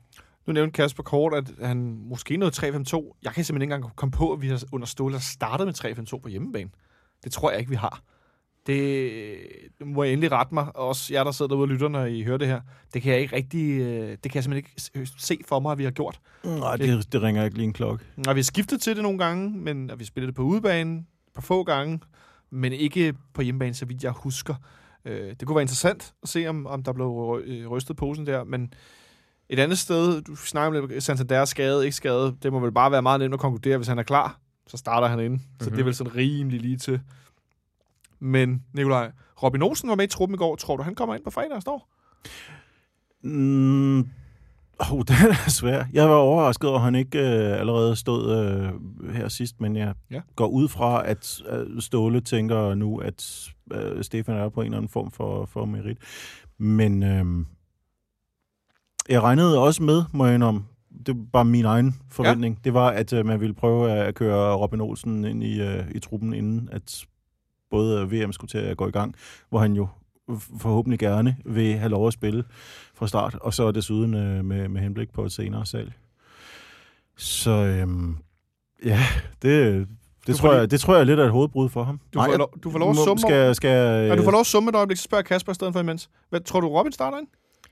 Det, det tror jeg, at der er god mulighed for. Altså, vi, vi kørte jo en... Øh, ja, det er svært. Det er Det er svært. fantastisk, jeg elsker det. Ja, ja. Øhm, vi, vi kørte måske en lidt søg vinkel i vores optakt i går, det her med, om Ståle også tænker i sine spillers VM-chancer. Om der, Ja. om der kan være en værdi for FC København i at, at bruge nogle spillere, der skal spille til VM. Blandt andet Kvist og Robin Olsen. Øh, der er Ståle jo kynisk. Altså han siger, så længe at vi har brug for tre point, og det har de hårdt brug for, jamen altså, så stiller jeg med de 11, jeg tror kan vinde kampen. Men han har jo heller ikke lagt skjul på, at den tid Robin Olsen har været klar, at han har været længder foran Stefan Andersen. Han stod jo også den her pokalkamp mod Brøndby i februar, Ja. ja. hvor at Stefan Andersen egentlig følte, at pokalturneringen var hans. Ej, jeg følte Øh, ikke, han sagde det direkte, stort set. Øh, så, så der er jo ingen tvivl om hierarkiet de to imellem. Så nu har Robin Olsen trænet en uge, og på fredag har han næsten trænet to uger. Øh, så må jeg give den over 50 procent for Robin Olsen? Så er vi tilbage til det over 50. Det. Ja. Altså, jeg kan så godt sige, jeg tror, Robin Olsen starter ind. Ja. Det er jeg faktisk et eller andet sted ikke i tvivl om. Fordi som du, som du meget fint er inde på, så har han trænet 14 dage. Så han altså, er med i truppen i går. Hvis han først var med i truppen fredag, nej, det tror jeg ikke. Men nu er han med i truppen, og så er han først målmand, og så skal han starte ind. Og så er den egentlig ikke længere. Øh, Jamen, jeg håber det også, men, øh, men jeg er bare ikke lige så sikker, som du er. nej, men jeg, jeg tænker sådan i Også forhold fordi til... jeg synes, at øh, han jo fik et noget sværere valg af den kamp, der øh, blev spillet her i, i går aftes. Og så tænker jeg, at han starter inde, fordi vi skal spille mod Midtjylland, som er gode på dødbolde, og der var vi i hjemme væk dårlige, og Stefan Andersen er alt andet end lige ikke særlig god på de der defensive dødbolde, når han skal ud i feltet, og der er Robin Olsen noget bedre. Til gengæld har Robin Olsen det svært på Jakob Poulsens frispark.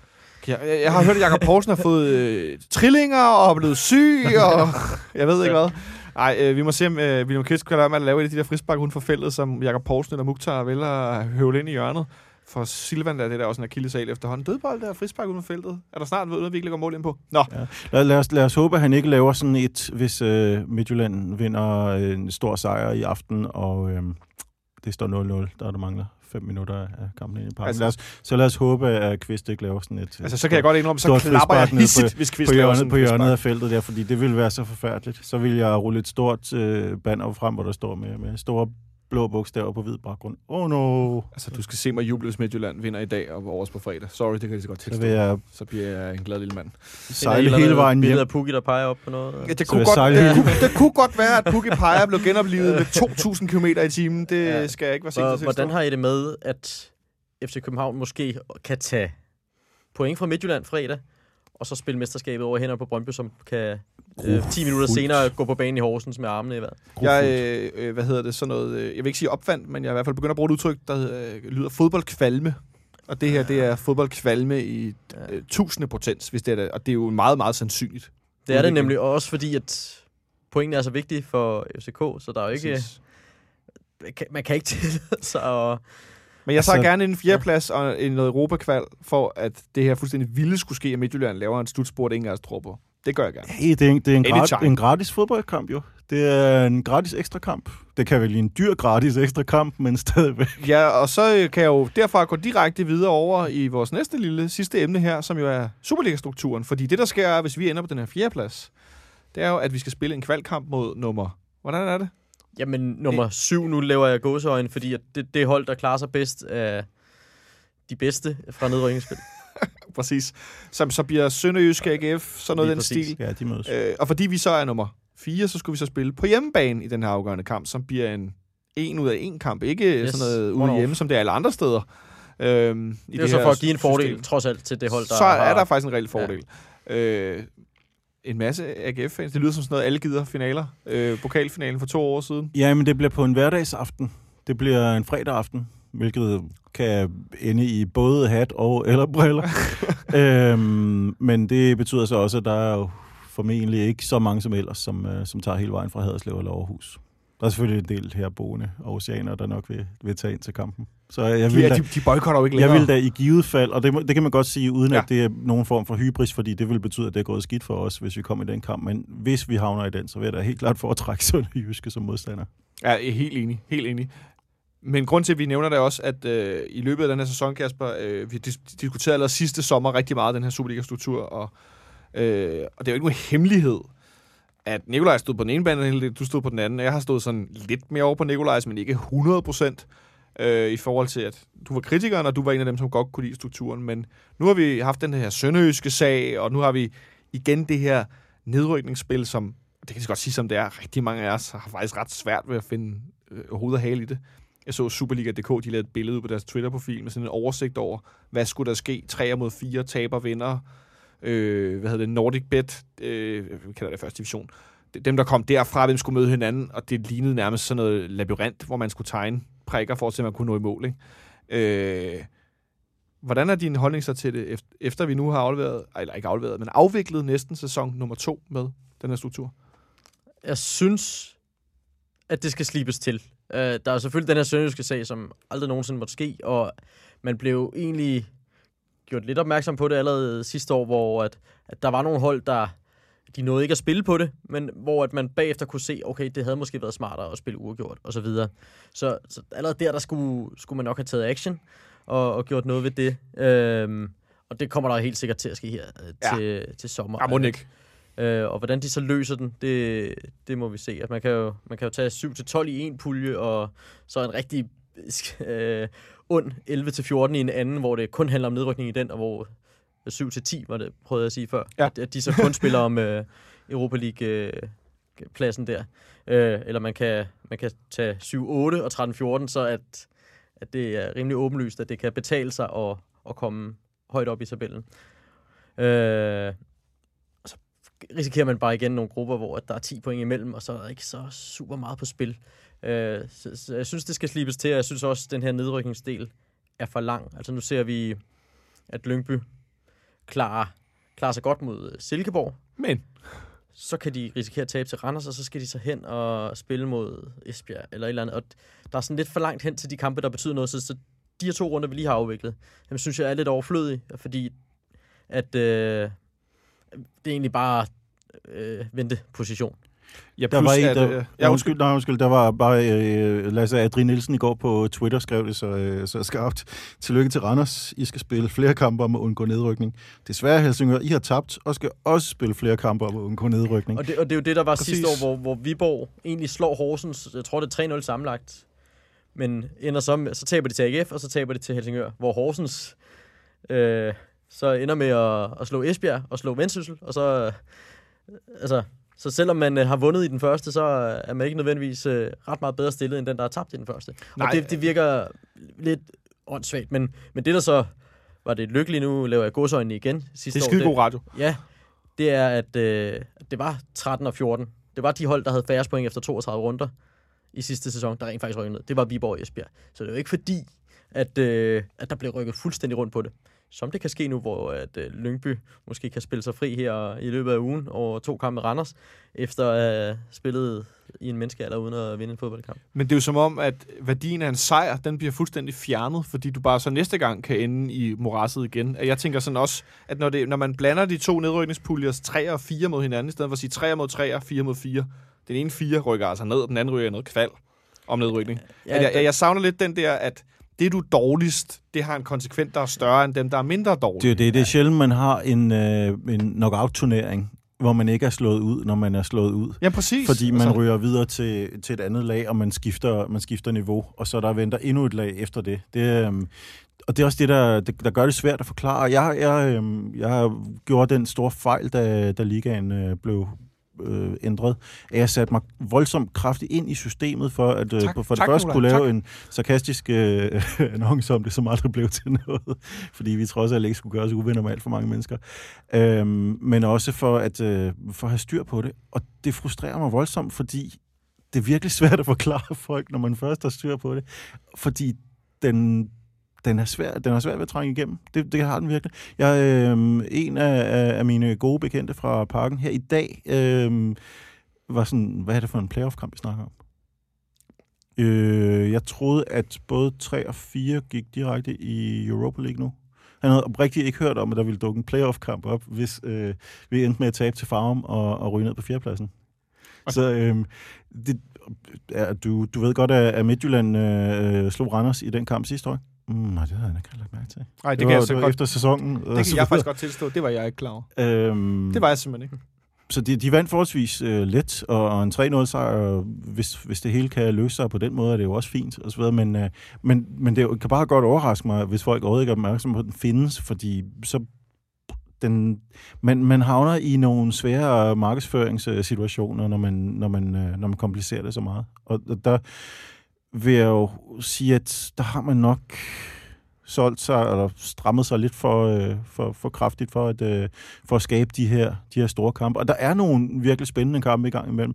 Det medfører så også, at der kommer nogle super tamme kampe i gang, ligesom for eksempel hele anden halvleg af, af de sidste tre runder af nedrykningsspillet, hvor de to øh, halvdele af tabellen allerede var afgjort, så det kun var et spørgsmål om, at man kunne rykke sig indbyrdes i forhold til, hvem man skulle møde i den anden kamp. Og det kunne så også rykke i den anden pulje. øhm, så det var også sådan lidt abstrakt. Øhm, jeg, jeg synes, man har man har i målet om at, at opnå noget spænding, har man, øh, har man også man har også tabt en del på gulvet i samme omgang. Det er jeg ikke helt uenig i. Kasper? Ja, altså det jeg lige ret hånd i hvert på, det var, at, at det som klubberne ville med den her struktur, dels er der en masse klubber, der har haft interesser i at få, få en Superliga, som de øh, kan være, føle sig rimelig sikre på at være en del af. Øh, flere hold og sværere at rykke ud. Altså der er jo 1 til 3, der rykker ud af 14. Det vil sige, at 11 hold, der stensikkert overlever, og i den gamle struktur var der 10 hold, der overlevede. Så allerede der er der jo, øh, er der jo flere hold, der, der er med i, i det sjove selskab. Og det er jo noget, klubberne er blevet enige om sammen. Og det er også, øh, når jeg har diskuteret det, også lidt den præmis, jeg har diskuteret ud fra, hvad, hvad er det, klubberne har ønsket? Og klubberne har også ønsket at få flere kampe. Og det er derfor, der kommer det her kryds 3 møder 4 og 1 møder 2 og det ene og det andet, hvor at, at krydset måske godt kunne være overflødigt. Hvor, man kunne godt kigge på det. Nu har de spillet 32 kampe, det er fint. Øh, så lad bare etterne møde hinanden om den syvende plads, og så kan de, øh, kan de være klar til at møde FCK eller FC Nordsjælland. Og så igen firene mod hinanden i en direkte nedrykningsduel, og så treerne om, hvem der skal møde en fra første division. Sådan, så, vi, så, så vi får det overstået lidt hurtigt, og så man også kan forklare, den her kamp handler om det her, og så er vi ellers derovre. Øh, man, man, man kunne godt korte nogle kampe af det, men, men klubberne har ønsket mange kampe. Klubberne vil have mere end 33 kampe, og sådan som jeg sidder og foreslår det nu her, eller synes, hvad jeg synes er mere gennemskueligt, der er der mange hold, der vil ende med 32 kampe. Og det er der også i den, øh, den hammer foreslåede model, som jeg egentlig også synes er rigtig fin med, at Ja. vi er 12 hold, og så, og så bliver det over i 2 gange 6 Der vil det ende med, at man, man spiller øh, først 22 kampe, og så 10 kampe. Og så kan det være, at der er enkelte playoff-kampe, der for nogen vil give den 33. og 34. kamp. Men så, så, med, så har klubberne i hvert fald givet køb på, at, øh, at de skal have de her flere kampe. Der er nogen, der kommer op og spiller 38 kampe, og 37, 36. Øhm, så, så det er jo også op til klubberne at finde ud af, hvad de vil. Altså, øh, og om der er nogen, der siger, okay, at den her Superliga, vi har udvidet, er den så blevet federe, eller har vi kommet til at udvande den lidt, fordi der, der er et hold som Helsingør, som, ja, de kunne skabe 5.000 tilskuere til en kamp mod Brøndby, og det kunne de også mod FCK. Men så kommer der altså 1000 og 1500 i, i resten. Er det sådan nogle klubber, vi inviterer op i det fine selskab, som ikke kan skabe den, øh, den nødvendige interesse? Og det, det skal de jo blive enige om, og det er i hvert fald også det, jeg, jeg måske er blevet lidt klogere, fordi jeg synes egentlig, niveauet er fint med for de hold, der kommer nedefra. Jeg synes ikke, Helsingør har været en bastard. Jo, de har tabt to gange 6-1, men de har altså fået næsten 30 point i 32 kampe. Øh, og det, det er ikke et hold, der bare er blevet udspillet. Øh, og jeg tror også, de hold, der, der ligger i top 4-5 stykker nede i Superliga, eller i første division nu, som, øh, som vil kunne komme op, de vil heller ikke blive udspillet i Superligaen øh, i næste sæson. Altså, det vil hverken HB Køge eller Vendsyssel, selvom øh, det måske er de, de svageste af de fem, øh, i hvert fald økonomisk. Øh, så jeg ved ikke lige, om jeg har en konklusion på alt det, jeg lige har sagt der, men jeg, jeg synes, jeg fik, øh, fik fremført nogle ting, også i forhold til, hvad, hvad klubbernes intention har været til at begynde med. Altså nu lige det der med 14 hold i ligaen, for eksempel. Hvis vi nu, nu ved, ved vi endnu ikke, om det overhovedet kan lade sig gøre øh, at lave den ombytning, men hvis for eksempel Lyngby, og, eller konkursbådet efter Lyngby, eller Lyngby under rekonstruktion, eller hvad det hedder for tiden, og Helsingør, hvis de forlader Superligaen og bliver erstattet af Esbjerg og Vejle, så ser det jo ud som en, en mere sammenhængende 14-holdsliga. Det, det vil jeg ikke have været i tvivl om. Det er rent, uh, rent imagemæssigt, at det er et problem, at der kommer et konkursbo op, og så en, uh, en klub uh, med så skrabet budget som Helsingør, og lidt mærkeligt stadion og så videre. Jeg synes, de skulle have lov at spille der, helt klart, men det har været lidt noget råd undervejs også. Med, så var de lidt dem. i farve og... Ja, ja, de øh, spillede på en meget kraftig dispensation og så videre. Men, men fred være med det. Det er bedre, end at de skal spille alle kampene i farm fra starten. Helt men, men det er, heller ikke, det er heller ikke så meget det, at det er en 14-holds øh, liga. Det, det er mere, at jeg vil sige, og nu taler jeg ud fra et meget begrænset øh, øh, markedsførings øh, baggrundsviden. Hvis man har en liga og deler den op i tre, og man siger, at to af dem er nedrykningsspil, og det er det er hold, som, øh, som er hægtet af, ligesom en, en tog, et par togvogne undervejs øh, på turen, så, så siger man også til folk, det her er ikke, det er ikke interessant for dig, der har et hold, der, der holder med et hold op i, øh, i, i top 6. Det er en, øh, det er en, en nedre turnering. Det er lidt ligesom en slags øh, udvidet første division. Og, og det samme med, med de hold, der spiller dernede. Altså, de, er, øh, de, kan, de kan kæmpe om nedrykning mod hinanden, men øh, det der med at øh, kunne stikke en kæbe i hjulet på, på et tophold og være med til at afgøre, hvad, hvordan topstriden øh, foregår, altså man er, ikke, man er ikke en liga mere. Man er ikke mere end en, en, en samlet turnering. Og det, det, tror jeg, det tror jeg dybest set ikke er gavnligt for, øh, for interessen, når man når ind i slutspillet. Jeg må indrømme, jeg har ikke den store interesse for, for det nedrykningsspil. Jeg tror ikke, jeg har set en eneste kamp i, øh, i nedrykningsspillet, efter at øh, de seks hold blev hægtet af. Og nu kan jeg så begynde at, at kigge lidt med igen. Ja, lige præcis, for jeg skulle også. sige, jeg, altså jeg, jeg tænker lidt på Tyskland, hvor de jo har de her øh, playoff-kampe. Det er så kun dem, der slutter de to næstnederste hold, der er i sådan noget playoff mod øh, for anden Bundesliga. Og der kigger man jo med. Det har jeg i er hvert fald gjort, spændende, fordi det er hammerende spændende, og nogle kampe helt på kanten til sidste minut. Altid med baneinvasioner og. Baneinvasioner, afgjort i overtiden, og straffe, og 8 minutters tillægstid, og romerlys på banen, og 14 minutters tillægstid, jeg ved ikke hvad. Ja, problemet er måske, der er lidt for, at det, det, som du siger, Kasper, klubberne vil have flere kampe, men der er bare for langt derhen, eller det er samtidig med de andre, at hvis nu det var sådan lidt, okay, vi spiller lige mange kampe, mesterskabet er afgjort, og så bliver der noget nedrykningsspil af en eller anden art, så vil, tænker jeg, nu peger jeg over på Nikolaj her, så vil du og jeg jo kigge på noget af det, fordi det vil være kampe på kanten. Så mm-hmm. vi jo så det lidt i weekenden, at det var spændende kampe, men Og de de var glade for at vinde, nu. men ja, de kommer nu, ja. men det er som om, at der er lidt for langt derhen. Ja, og, og de her, jeg synes nu, sidste år, der, der synes jeg, vi havde en lidt omvendt af den her sæson, fordi der, der synes jeg faktisk, der var spænding i de her to grupper, ja. om, om hvem der skulle ende på de to nederste pladser, og, og man kunne godt se forløsning hos både OB og OB, som havde haft nogle svære sæsoner, da de i måske femte, omkring femte runde, der redder sig øh, til en af de to øverste pladser. Altså, der, der var noget øh, tension, og vi havde et, et storhold AGF, som var med nede i, i øh, dønnet og, og spille de her kampe, som de så slap lykkeligt fra. Øh, var det Esbjerg og Viborg, de slog. Øh, så, så der synes jeg, vi havde spændingen dernede, også i gruppespillet, og, og så var det så fuldstændig svært at hisse op over Midtjylland og Lyngbys bronzeduel, mens øh, FCK var stukket af på førstepladsen, og Brøndby var stukket af på andenpladsen.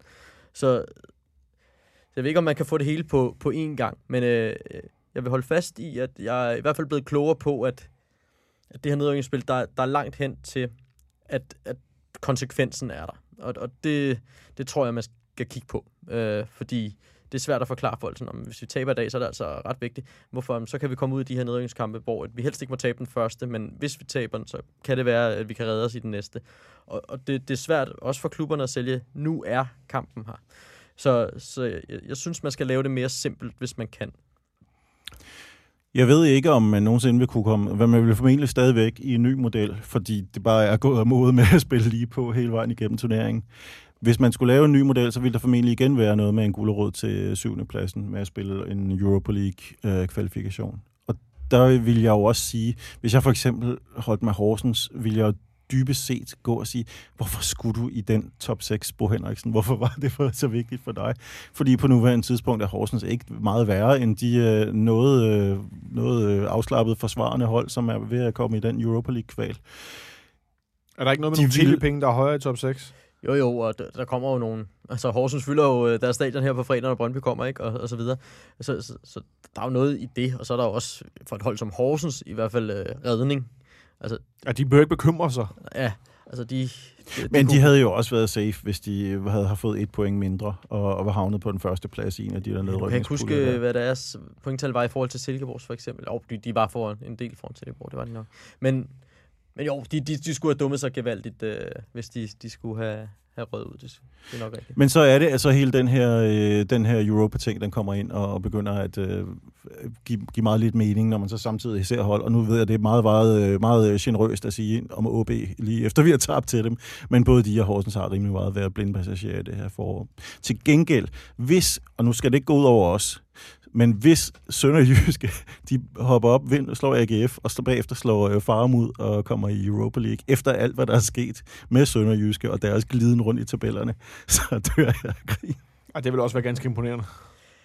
ja, øh, jeg, jeg, jeg har jo ikke øh, de helt store problemer med den kamp der, og, og heller ikke det, at man kan, kan komme af den vej i Europa. Øh, jeg synes faktisk, hvis, hvis man lykkes med det der, så, så kan man godt fortjene den, øh, den fjerde og, og sidste plads. Altså, vi, vi ser også i andre ligaer lande, hvordan de, de giver deres pladser væk. England giver to øh, Europa League-pladser væk til pokalturnering.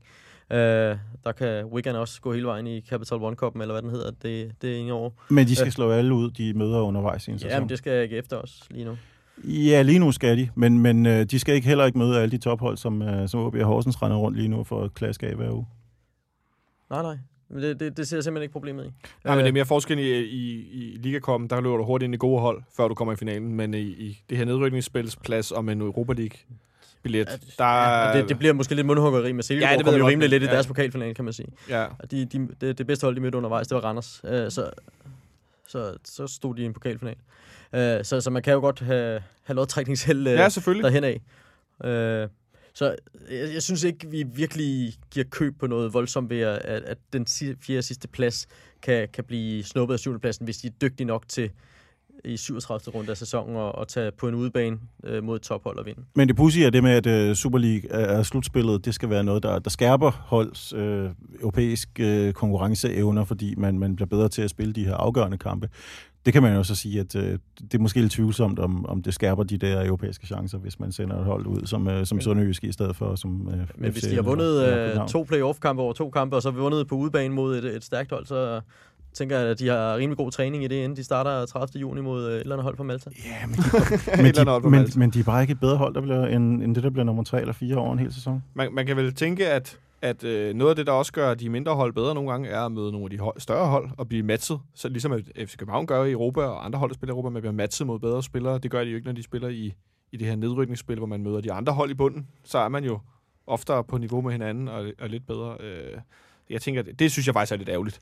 Ikke fordi, ja, så kan vi vinde over nogle dårlige hold, men fordi jeg tænker, der mangler, altså at, at muligheden for, at nogle af de der mindre klubber møder de store klubber, den er simpelthen væk. Ja, det, det er mere gnisten og spændingen og, og frygten for at undgå ting, der, der skal bære det efter 26. runde for de hold, der ikke kommer i top 6. Den køber jeg. Så med den her snak, jeg ved ikke, om vi er nået til nogen større konklusion, men øh, jeg tror, vi ender med i hvert fald at være ret enige om, at vi håber på, at Divisionsforeningen og, og DBU, de laver en, en ændring af, af strukturen til sommer, hvilket jeg også tror, at de gør. Jeg kan ikke forestille mig andet efter den her sønderjyske sag. Det skulle Altså- da være meget, meget mærkeligt. Det der kan jeg ikke forestille mig kommer til at have en mulighed for at kunne ske igen.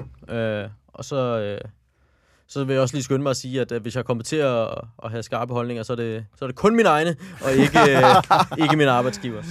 Ej, vi er kommet til at skarpe holdninger. Øh, Øh, lad os, det er der forhåbentlig plads til. Ja, det skulle jeg sige. Der er altid plads til skarpe holdninger her, og der er ikke nogen, der taler på vegne af andre af dem selv. Jeg taler i hvert fald kun på vegne af mig, og det ved jeg, at det er, det er altid det, vi også bryster os af, at vi har tid til at tale om de her ting, og man har tid til at mene det, man må, og det må man altid meget, meget gerne. Der er ikke nogen, der er rigtig og forkert holdning her, medmindre man holder med Brøndby. Ja. det er meget, meget vigtigt at indskyde det sidst. Og med den lille hilsen til Brønderne derude, så vil jeg sige tak til dig, Nikolaj, for du kom forbi her. Jamen, det var skræbt så lidt. Og tak til dig, Kasper, også. Yes, Hvor så vil jeg tage tøj på igen. ja, det, det er lige før, vi sidder i, i, i Barrøg og Vikler ser, der er godt nok varmt herinde. Og Tak til producer Kasper for at styre teknikken, og tak til dig derude, der lytter med, stiller spørgsmål og så videre, og ikke mindst jer nu over øh, 60 personer, der donerer på tier.dk hver uge. Det er vi sindssygt stolte og glade for. Rigtig god kamp derude på fredag. Vi lyttes ved i næste uge til indtil videre sæsonens sidste program på tirsdag efter pinse. Ha' det godt så længe.